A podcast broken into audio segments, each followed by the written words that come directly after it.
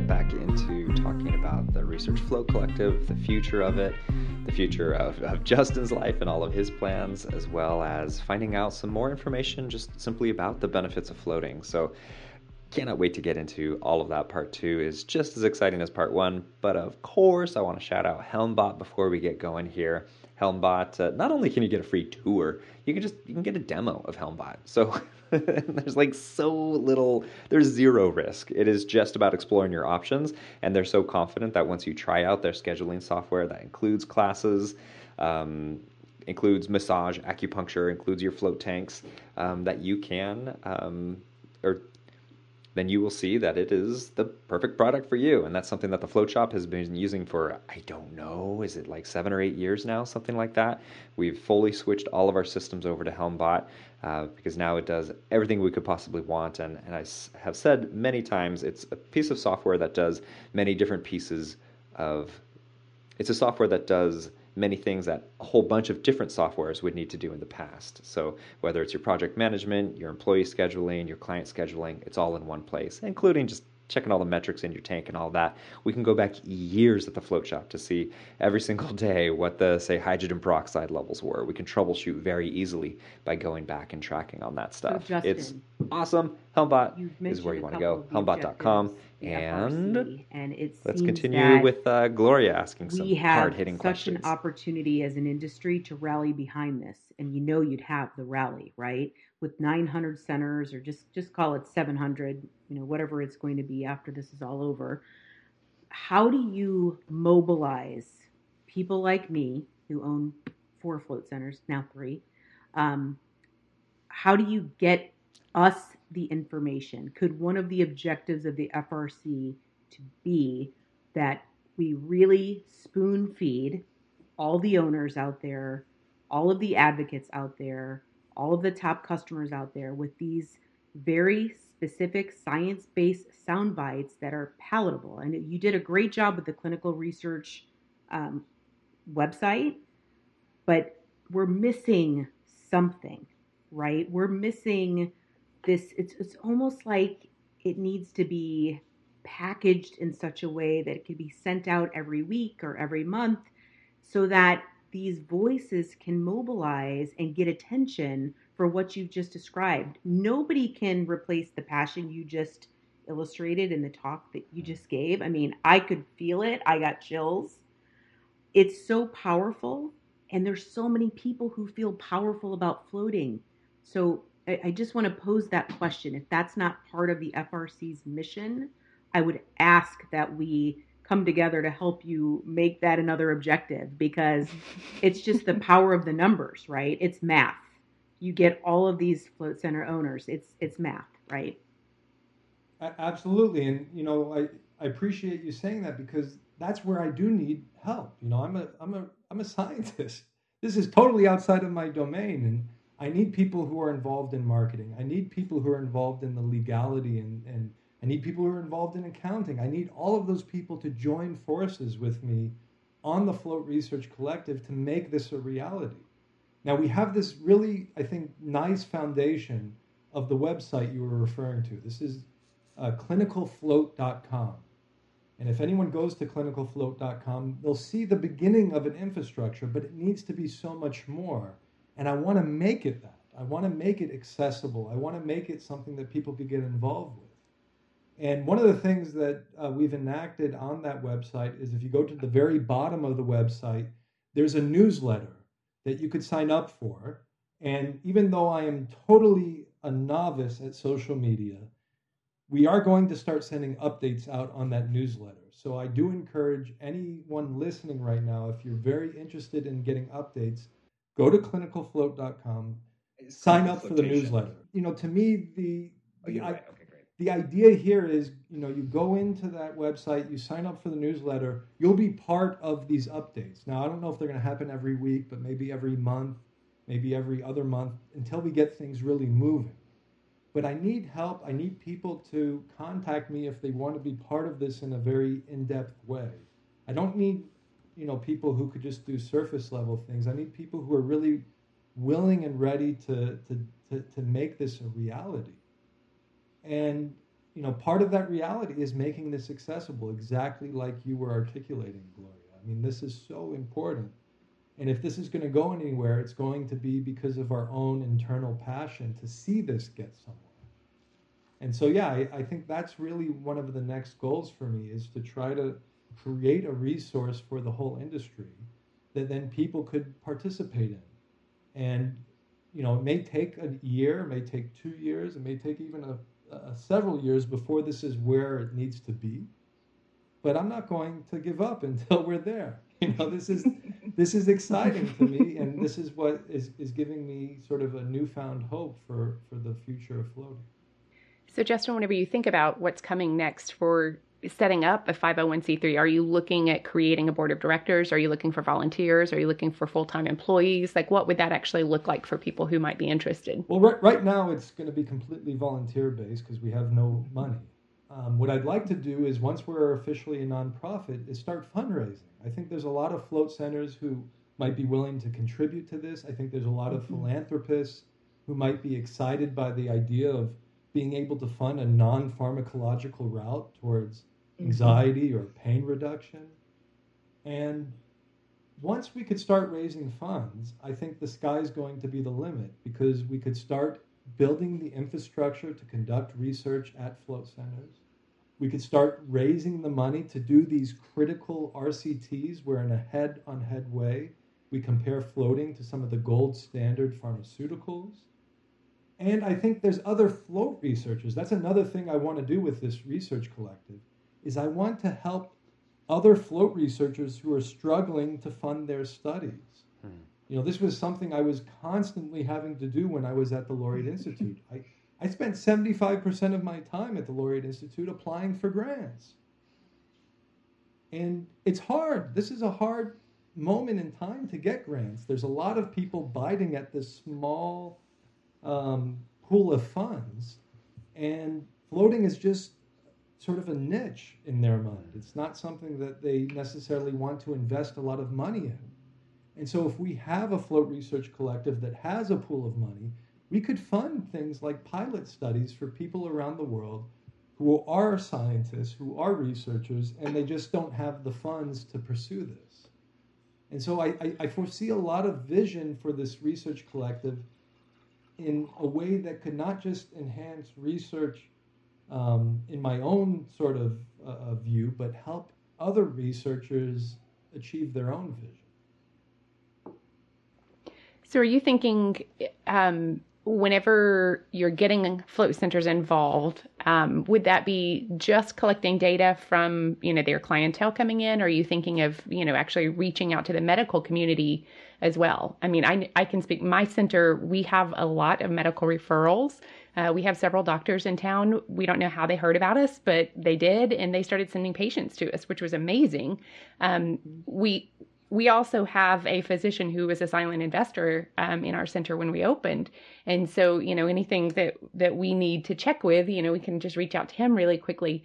But um, locally i feel like there is a little bit of support. And i'm just curious would that be an, uh, something that you would want to see incorporated more or look more just as the data collection piece? No i, I want to do anything that we could do to facilitate float research whether it's locally you know, I think a great example is um, in Float Milwaukee. They they've set up a collaboration that I've assisted with, where um, Andy is working with a local hospital, and they are studying people with acute post-traumatic stress disorder and getting referrals from their clinic and doing a proper IRB um, controlled study where they're trying to understand how floating could help with acute PTSD. And it's a fantastic idea, it's a fantastic question. Mm-hmm. And this is a collaboration between a recreational local float center and a proper institution, a hospital.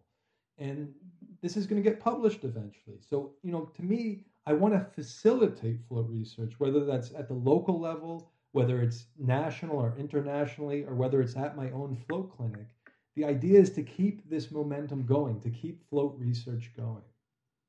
Well, I'm envisioning a dream team right now. And you mentioned Float Milwaukee. Andy just happens to be a CPA by mm-hmm. by profession. We've got Kim here who runs a marketing agency. So I'm I'm volunteering the two of you. Sorry, Andy. I know you're not here to defend yourself, but uh, and I'll certainly be your PR girl.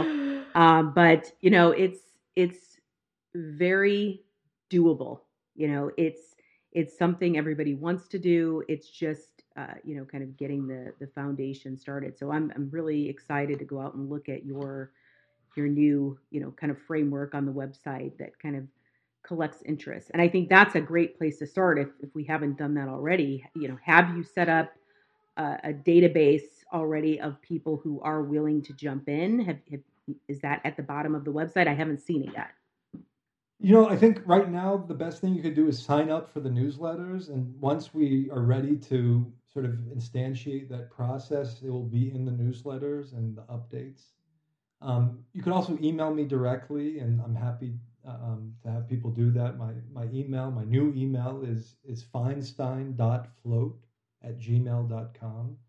And people could just email me directly, and I'm, I'll be creating a repository of the people who want to get involved in this in a very deep and passionate way. Because that's what I need. I need team players. I need people who could help with all of the parts that I'm not really an expert in.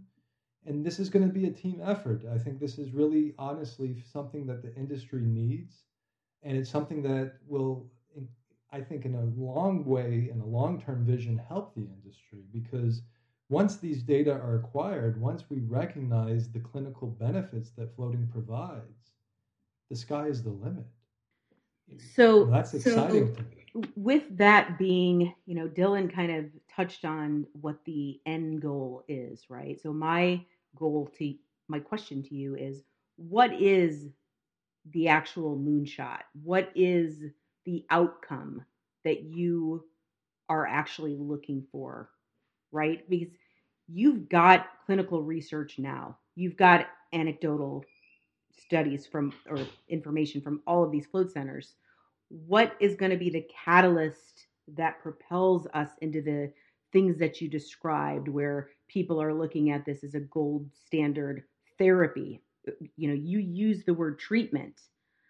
That when i first heard you say the word treatment i was like wow i don't refer to our sessions as treatments. I mean just that mm-hmm. change in how we position floating is a game changer right? So i'll go back to the question what is the moonshot? What is the end goal? What's the holy grail for, for you in this project? I would like to see this become the gold standard. Now i realize we're dealing with a multi-billion dollar pharmaceutical industry who has a lot more resources, who has a lot bigger megaphone than any of us do.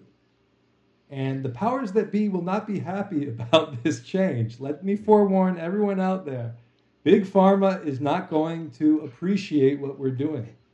But anyone who's been addicted to drugs, anyone who's struggled with ways to naturally reduce their stress and anxiety, naturally reduce their levels of pain, will recognize how important this is. We need to provide the population with a non pharmacological route towards relieving their suffering. And I really believe that floating is that route. And so, if I had to say what my, my, my pipe dream is, my pipe dream is a person goes into their doctor and says, Doc, what could I do to reduce my anxiety? What could I do to reduce my pain? And the first thing out of that doctor's mouth is go to your local float center now. Don't delay. Don't take any pills. Go now. That would be really incredible if we could move away from this medicated model of our modern medical system. If we could move away from this and really into a natural intervention that doesn't come with this panoply of side effects, that seems to be extremely safe. Everything we've studied at the Laureate Institute has shown that floating is extremely safe and helping people relieve their suffering. What more altruistic goal could we have than to help all these people relieve their suffering by doing nothing but laying in this beautiful water that we've crafted inside of these float centers. We love you. It's just so good to it, yeah it's just so good to hear you talk about this and especially after taking a few months off to be able to to see that mm. that fire and that passion and that love for what we do is still there. Like it always gives me chills. It always makes me you know teary-eyed no matter when, when i'm thinking about it myself but even to just to hear you talking about taking it to that place. And i don't i don't think it's unachievable. Um, you think about the yoga industry and at one time yoga was a very mm. fringe activity and if you look now, everybody knows what yoga is. Almost everybody has at least tried it at some point. Um, if not, they know where a yoga center is or they know how to find some information about it. And if you just think about the growth of, you know, things like that, and yoga has a lot of, you know, the same benefits, but this goes to such a different place and you don't have to, you know, buy all the gear and do all that. You just show up. And how amazing is that to have that option? I don't I don't think it's that far out there. It might take a little time, but I think it's happening.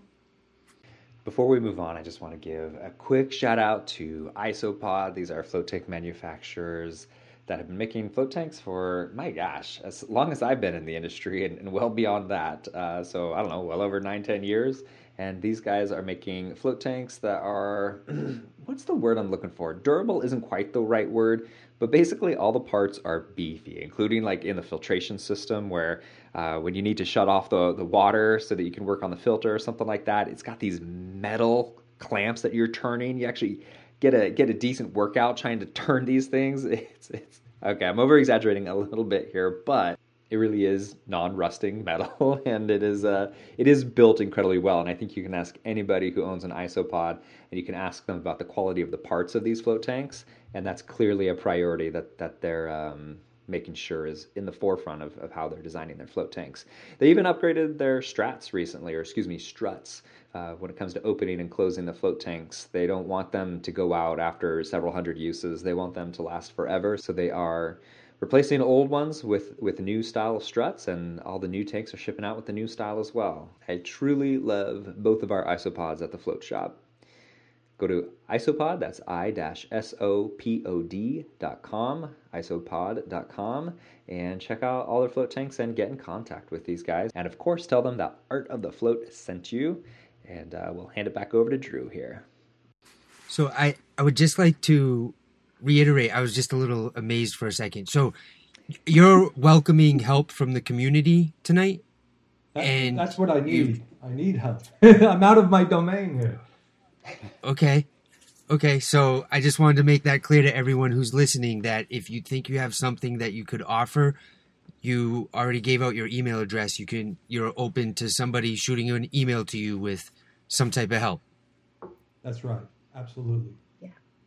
Awesome. awesome. Okay. And cool. so we'll go ahead and put you down for a, a, spot at the float conference too. That's right. And by the way, yes. I, I, yes. I want to put a pitch out there, and I don't know how everyone feels about this in the community, but we've been through a hell of a year, just as an entire species. Uh, once in a 100 year pandemic, and it's isolated us, it's made uh, um, everything much more difficult. And I propose that in 2022 or in 2023, when we come out of this mess, we have a float conference on Maui. Everyone, Amen, brother. Everyone comes out here.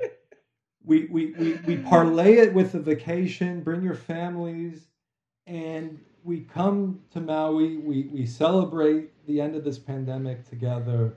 We enact this vision of, of the future of floating and one thing I should mention is Maui is where John Lilly passed away. I don't think many people recognize this, but somewhere lurking on Maui is John Lilly's last float tank. I'm on a mission to find this, hmm. and I think it would be kind of a full circle. Um, I I want to propose that. I know that there's there's a lot of logistics that we have to deal with, but what a fun way to to sort of reconvene the float conference. How big is your house? Not yeah, that's great. We can have it on a beach in Hawaii. I love it. There you go. Now we're. Now oh we're my talking. god, I love this.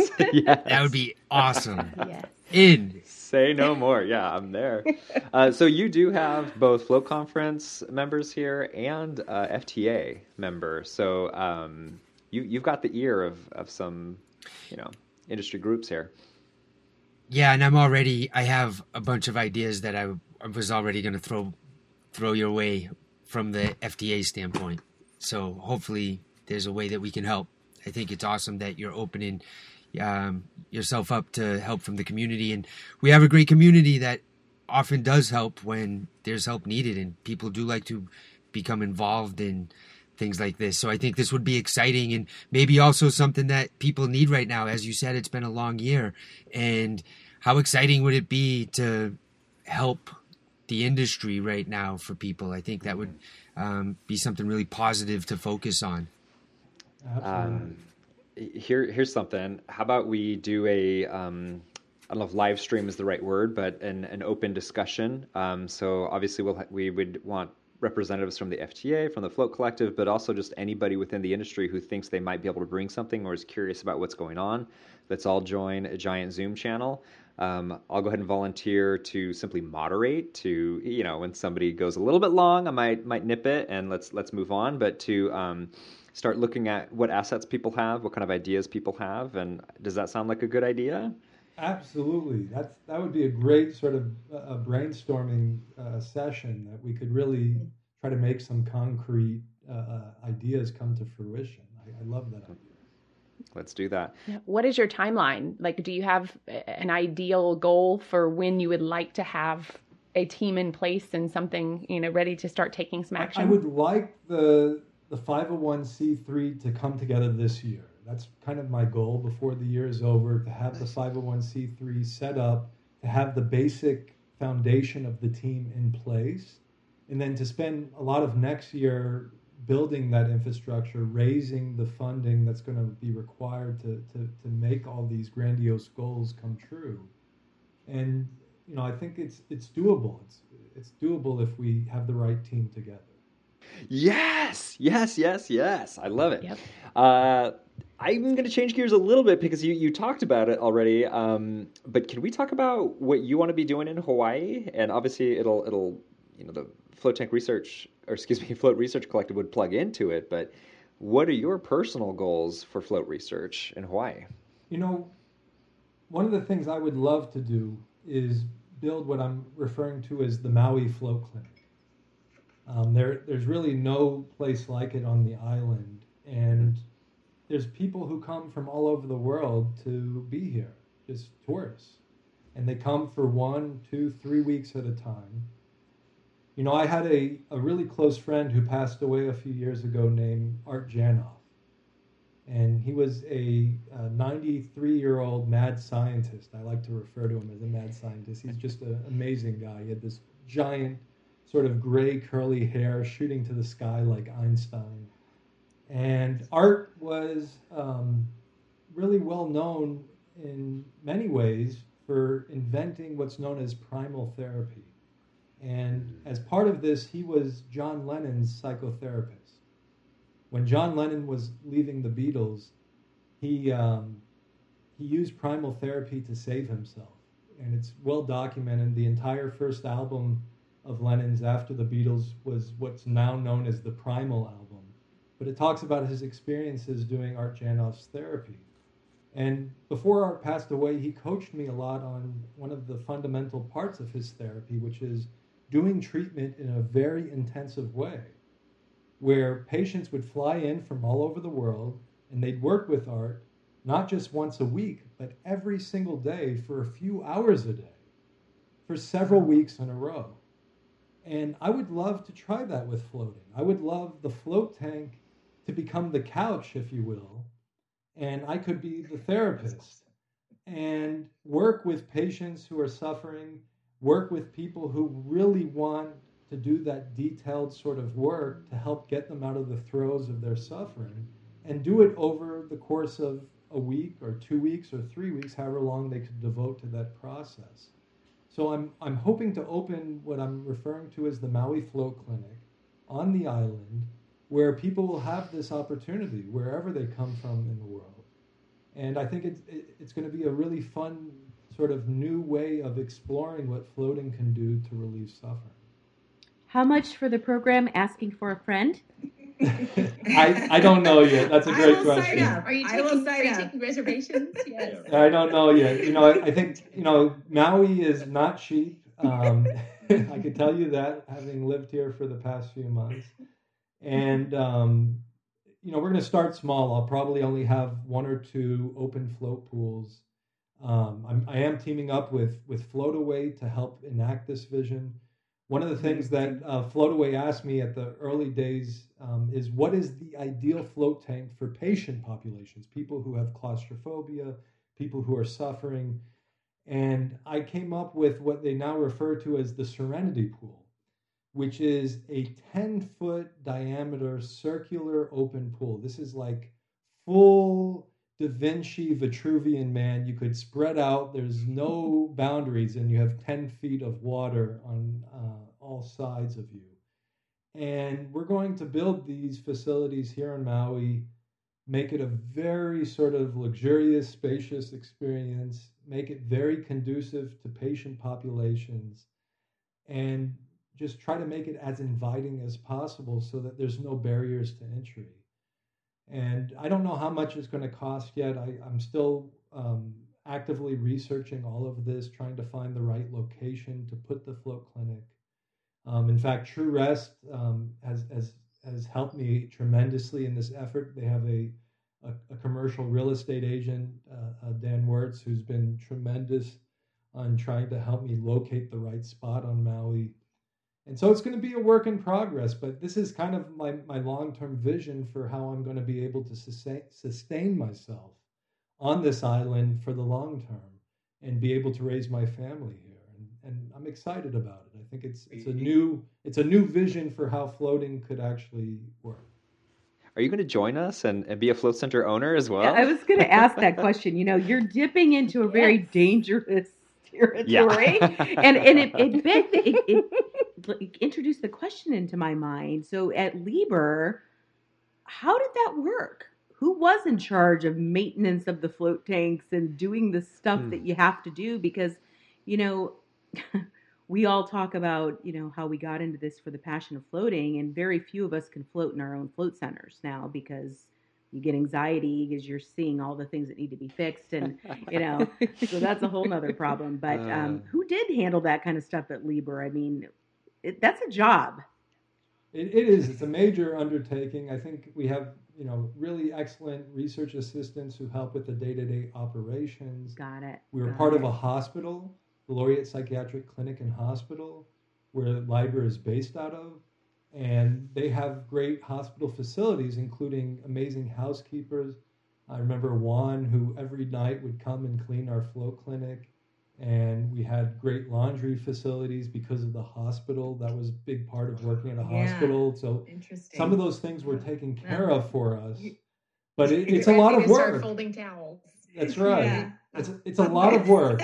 There's no doubt about it. Uh, um, I used to joke that um, trying to create this center uh, where you create this experience of nothingness is the exact opposite of nothing. if people It's realize so what it took to allow this experience to so happen, opposite. it's a lot of work.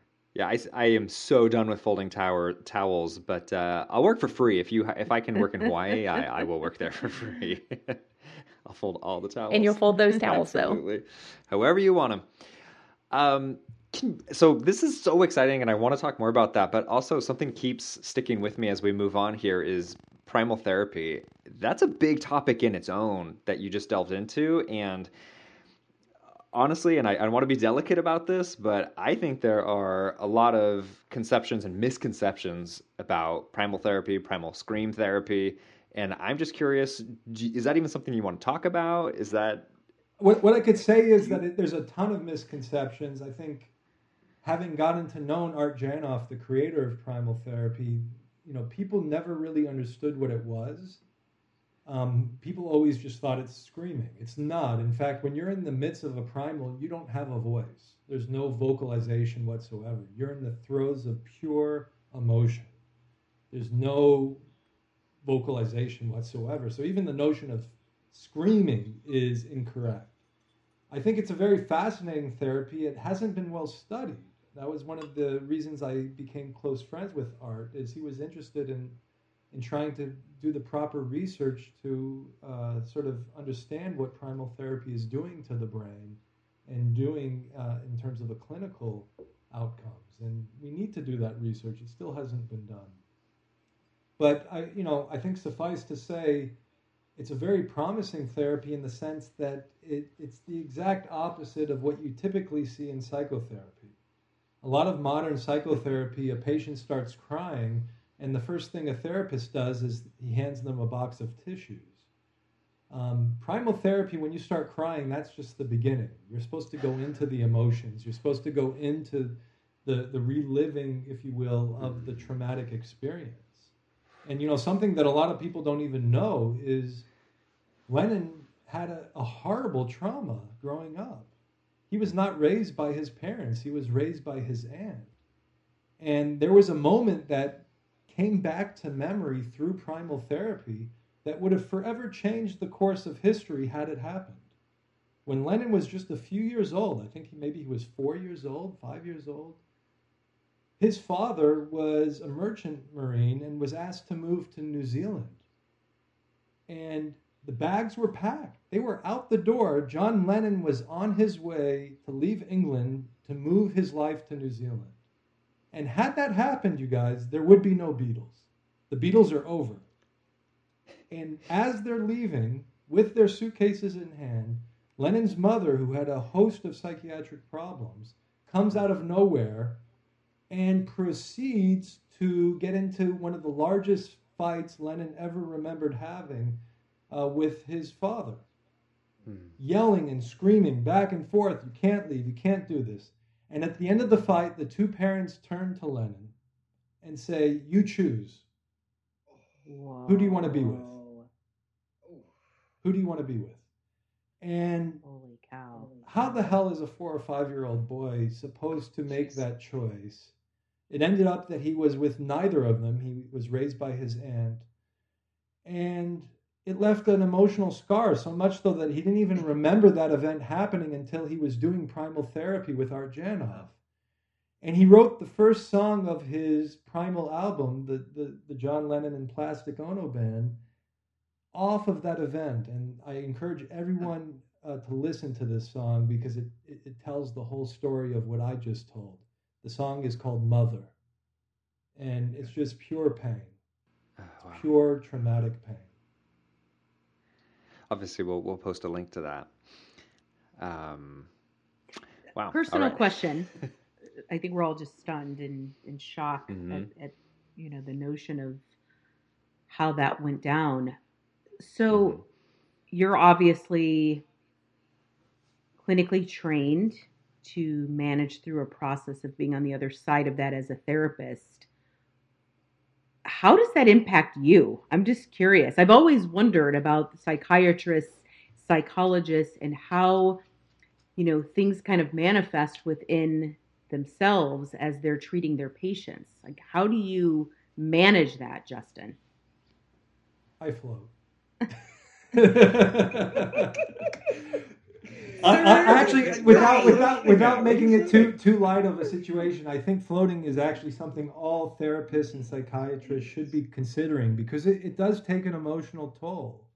You know, watching other people go through their suffering, hearing about the traumas that other people have been through, there's a vicarious experience there. There's no doubt about it. And it's hard. It's hard to, to, to see how ubiquitous suffering is in this world. And you know, it's important to try to, you know, create some sort of, um, you know, coping mechanism, if you will, to make sure that it doesn't affect you too greatly. But I, I have immense compassion and empathy for these people. Um, it's, it's, you know, there's so much horror out there. There's so much trauma out there, and it's incumbent upon us as as fellow human beings to help people get through that and and move on in life. And that's where I feel like floating is such a great altruistic endeavor. You know, every day that people are coming into your flow clinic and they leave a different person, you see that. There's something totally nonverbal about that. You don't even have to talk to your clients, but you just see in the composure of their body and the way they smile and the way that this weight of the world has been lifted off of them. You've done something palpable to relieve their suffering. And to me, this is such an altruistic uh, outcome. And, and, and if anything, it, it brings light at the end of that dark tunnel when you could actually relieve suffering in that clear and palpable of a way. Amazing. If it's okay, I think I'm ready to step back a little bit. I think we've covered we've covered quite a bit of of everything that's gone in the past, visions for the future, and I'm curious if it's okay um, if we step back and ask some general floating questions. Is that okay? Since we have your ear, if we can bend it a little bit. Um, I know Drew had some had some float questions, and I think that'd be a great time. Okay, awesome. Thank you. Uh, so you've mentioned how floating helps with vi- a bunch of different things, right? Um, anxiety, PTSD, pain. Um, um, you had even talked about anorexia, and I'm just curious, phys- physically, how do we explain that as float center owners hmm. in in terms that we can speak to people because really it sounds like it's the magic cure for everything. So is it all working the same to help everybody with the different conditions or does it work differently based off of the conditions? Is there a general I think you had mentioned something about the nervous system changes. It, so is it simply just because the nervous system is changing no matter what is wrong there will be that positive benef- benefit does that does that make sense? It's a great question, and I think you know it's important to to to think carefully about the words I used. You know, I didn't say floating cured everything, um, and I don't think it cures anything. To be honest, I think what it does is it provides a very potent short-term relief of things like anxiety and stress and pain. This isn't everything. Anxiety, stress, and pain. Just stick with those three things for the time being. We have clear data to show that to show that if somebody comes in with high levels of anxiety stress or pain they're going to leave with a reduction in those symptoms. And the data speaks for itself. It shows that pre-post float there is this significant change.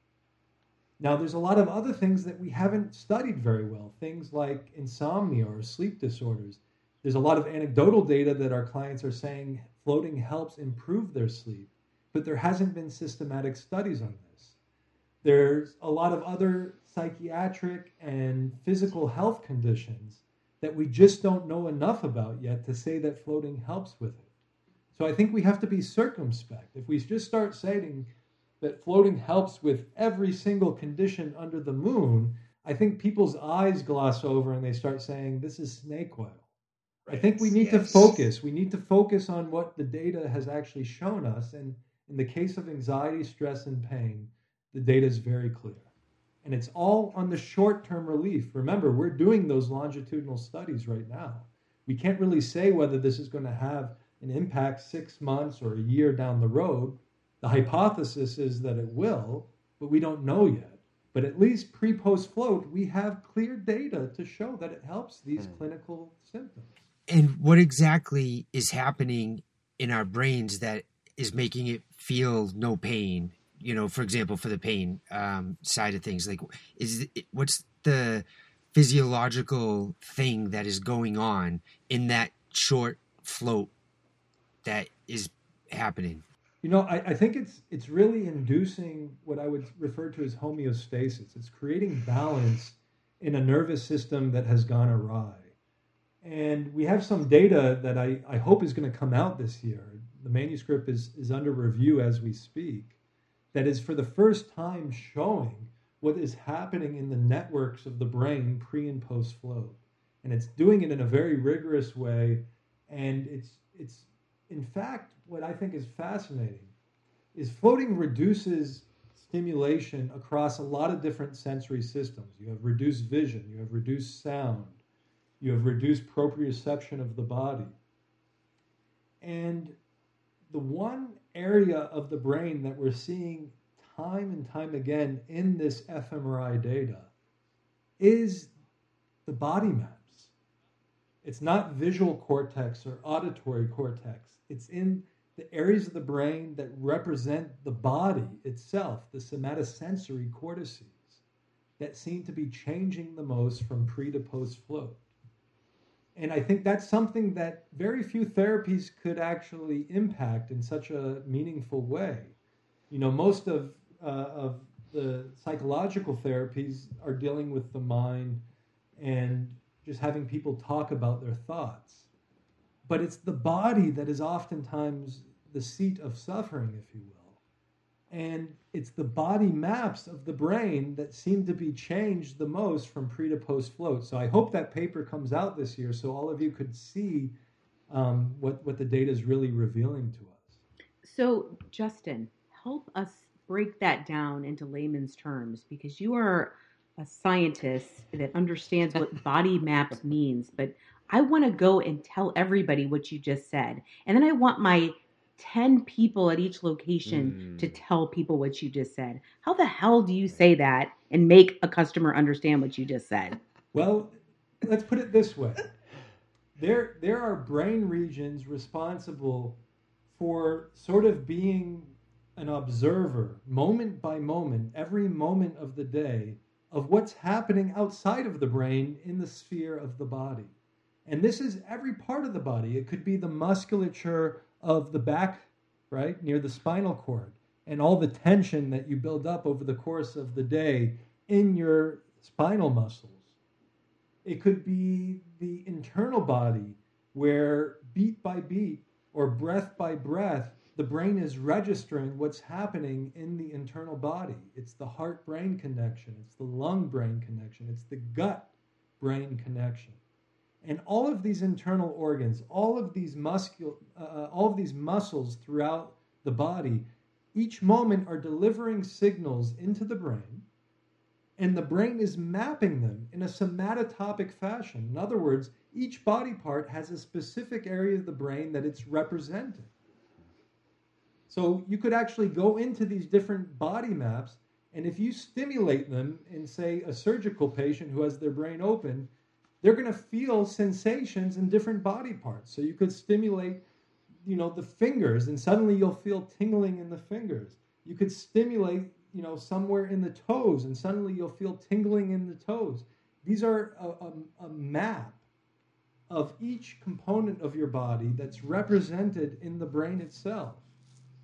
And this map is constantly receiving information.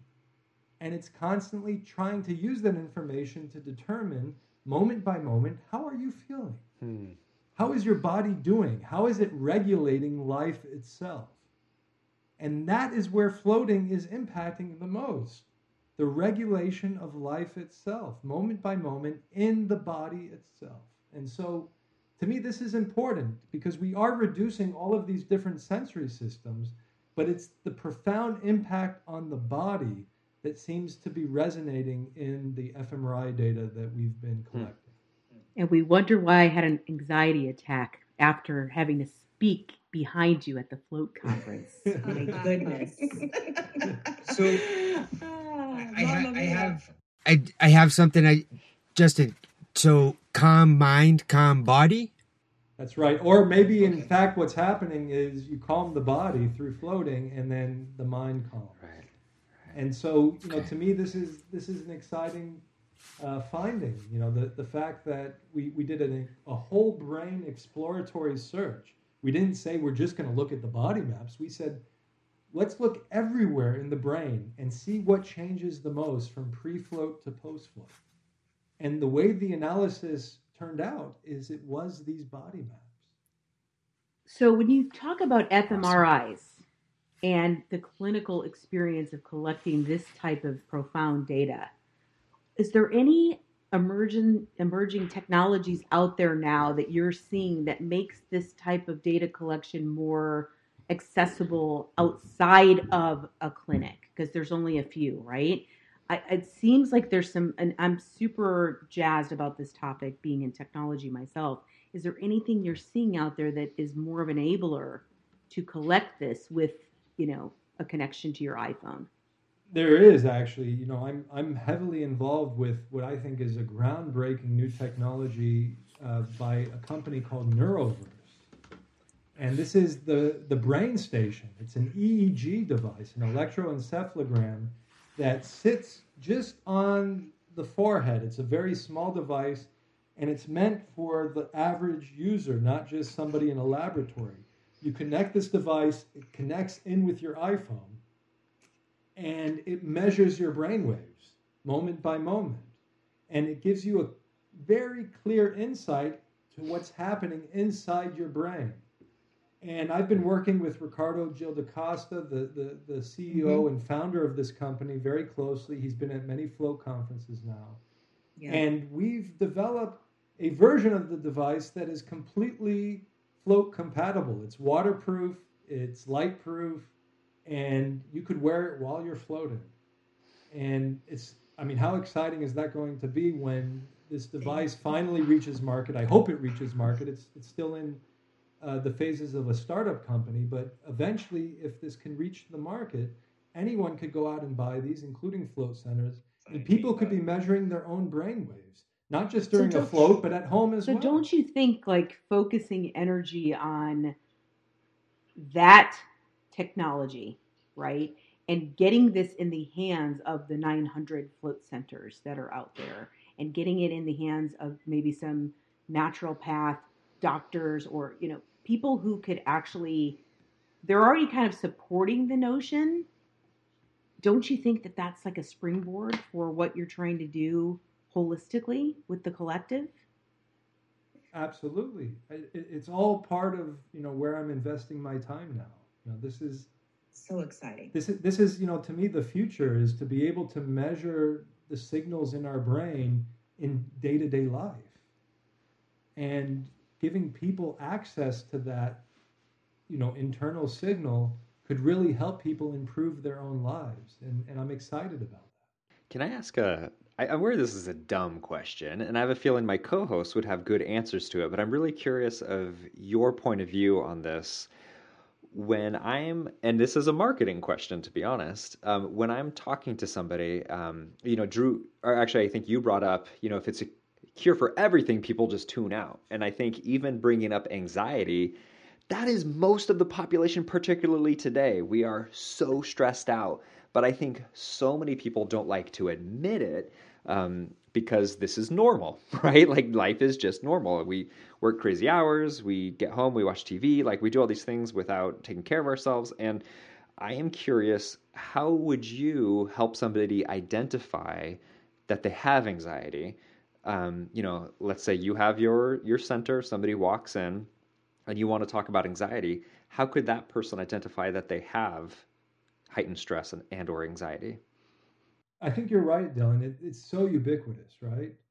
And Absolutely. now more than ever, people who mostly have not suffered much from stress or anxiety are acknowledging wait a second, something's not right. I think it's that feeling of disquiet, that feeling that you're not functioning at your best. And you might notice it in different aspects. You might notice that you're not sleeping as well, that your mind is racing all the time, that you're constantly feeling on edge it's that notion that you can never just be present. You can never just relax. You're constantly sort of thinking about what you need to do, the future of your life, instead yes. of being in the present. This is telltale signs that stress and anxiety is taking over your nervous system. Uh-huh. And it's a telltale sign that right now you need to pause. You need to think about, for example, floating you know, I always tell people uh, the most common response I get uh, when I ask, you know, just average people, why haven't you floated yet? Is I don't have time for that. Those are the people who need to hop in the tank right now. It's like, Jesus, if you say you don't have time to take one hour out of your life just to sort of focus on yourself and focus on getting your nervous system into a state of homeostasis you are the person that needs this the most then. Mm. and and so absolutely i think you know i think if if people are noticing that they're they're not able to achieve even a moment of peace anymore they need to step back. They need to attend to their needs and they need to attend to the needs of their body I think that's my my personal kind of big goal in all that I'm doing is to normalize that, to make that something that's not only just um, it's something that you don't just do because you know it's good. You do it because you feel like you have to. It's like changing the oil in your car. Like you're not going to not do that. Right. You know, I mean, if you think about like we have these rules about so many things that we maintain in our lives and our equipment, why aren't we doing that for ourselves? Yeah. And that's, you know, one of my personal missions is just to make that like, what do you mean you don't have time? Like, what? Instead of the, oh, girl, me too, you know, right, and that's, right. that's the, the language though is so much of this like crazy busyness and you know we wear that like a badge of honor and i'm trying to break that down even just in my local community and it's starting to happen and i see these little discussions that are happening out there and it's super exciting to see people saying oh you need a, you need to float like that's what people are talking about you need a float just go just go yeah i'm trying to break that down for myself like let alone other people around me i feel it uh, I want to be respectful of your time. This has been amazing. Uh, uh, Dr. Feinstein, is there anything that you want to make sure that you communicate to the float community before we wrap up the show? You know, I, I just want people to realize that um, I'm in this for the long haul. I'm, I'm excited about the future of floating. I'm more excited now than even pre pandemic. I feel like we really have an antidote for modern times that no other modality has. It's, it's, it's a secret right now, but I hope that in the years that come, this will no longer be a secret. And that the entire world will recognize that we are sitting on a technology that could really help so many people and help relieve the suffering in this world, which is so ubiquitous. And um, you know, I hope people could help help me in this effort because I don't think I'm the only one who feels this way about floating. No, you certainly aren't. Thank you so much. I, I know I speak for all of our co hosts when I say thank you so much for joining us. Thank you for what you're doing, your continued work. And um, my goodness, I'm, I'm at a loss here. Uh, I, I would be remiss if I didn't note that you're wearing a float shop shirt, which is painted by my wife, who painted oh, the mural at so LIBR. Cool. Right. Sandra Kalm is, is, the so greatest amazing. artist. I, I cannot tell you how beautiful her painting That is yes. beautiful. I did not put that together. That is beautiful. Well done, Sandra. And, and, and it's, it's certainly symbolic of, of uh, what we're all talking about here, the, the our logo. So, uh, that means a lot to me. Um, thank you, Justin. Um, and uh, can I just share really yes, quickly before you wrap yes. up? Justin, you you actually helped to inspire the name of my float center. Mm. Um, so we are Sukino, um, which is part of a mantra, Loka Samasta Sukino Bhavantu. And I'm also a yoga teacher, and that was absolutely my it's my favorite mantra. And I would spend a lot of time um, either reciting that or meditating to it. And my husband kind of heard it all the time. And we had been talking about opening the center, didn't know what we wanted to call the place. And then he happened to hear, uh, we were talking about one of your talks at uh, Float Conference, and you were talking about being free from suffering and um, serenity, these feelings of serenity. And so the word, if you take loka samasta sukino bhavantu, means May all beings everywhere be free from suffering, centered in happiness and joy, and may my own words and actions contribute to that freedom from suffering for all. And the word sukino alone, just that one little word, means centered in happiness and joy and free from suffering. And then we named our float suites happiness, joy, and serenity. So you oh, you helped us so have amazing. our little Sukino in Southern Indiana. I love yeah. it. I love it, and and it really gets to the heart of of what we're we're doing here. You know, I think that everyone everyone goes into their floats not knowing what to expect, and when they see the tremendous relief from suffering, mm-hmm. and not just the relief from suffering, but this this ins- inspiration that it creates in you to help others I think a lot of us opened our own float centers for the, the same reason. Mm-hmm. It's it's to give back to the world and, and give them that same feeling of peace. So I I love that. I love that. I love this community for that same reason. Absolutely. Well, thank you, sir. Thank you, Kim, for sharing that no. too. By the way, that is amazing. Yeah. So cool to know that story, Gosh. and I can't believe you didn't tell us that before. That's really yes. really inspiring. It's fantastic. These back and forths of how we feed each other is so cool. It really is. I love it. Very grateful Isn't for all it? of you. Thank you so much, Justin. Likewise. Thank you guys. Yes. Thank you. Thank you so much for joining Thank us Thank you very much. just just a few things to wrap up. Thank you to my co-hosts. I love this so much. It's such a good time. Thank you, thank you, thank you. Thanks to Kim for writing show notes while we're uh, while we're doing our podcast. Thanks to Olga for producing the show. Now it is massively productive, and um, I'm filled with gratitude for Olga. And um, thanks to thanks for listening. Thanks for being interested in the float community. Thanks for participating in tonight's episode and, and listening in. And um, you can look forward to a in the Float Collective, and I'm sure on Art of the Float Facebook, um, information on how to join a live conversation with Dr. Feinstein that we can talk about the Float Research Collective. Look forward to that.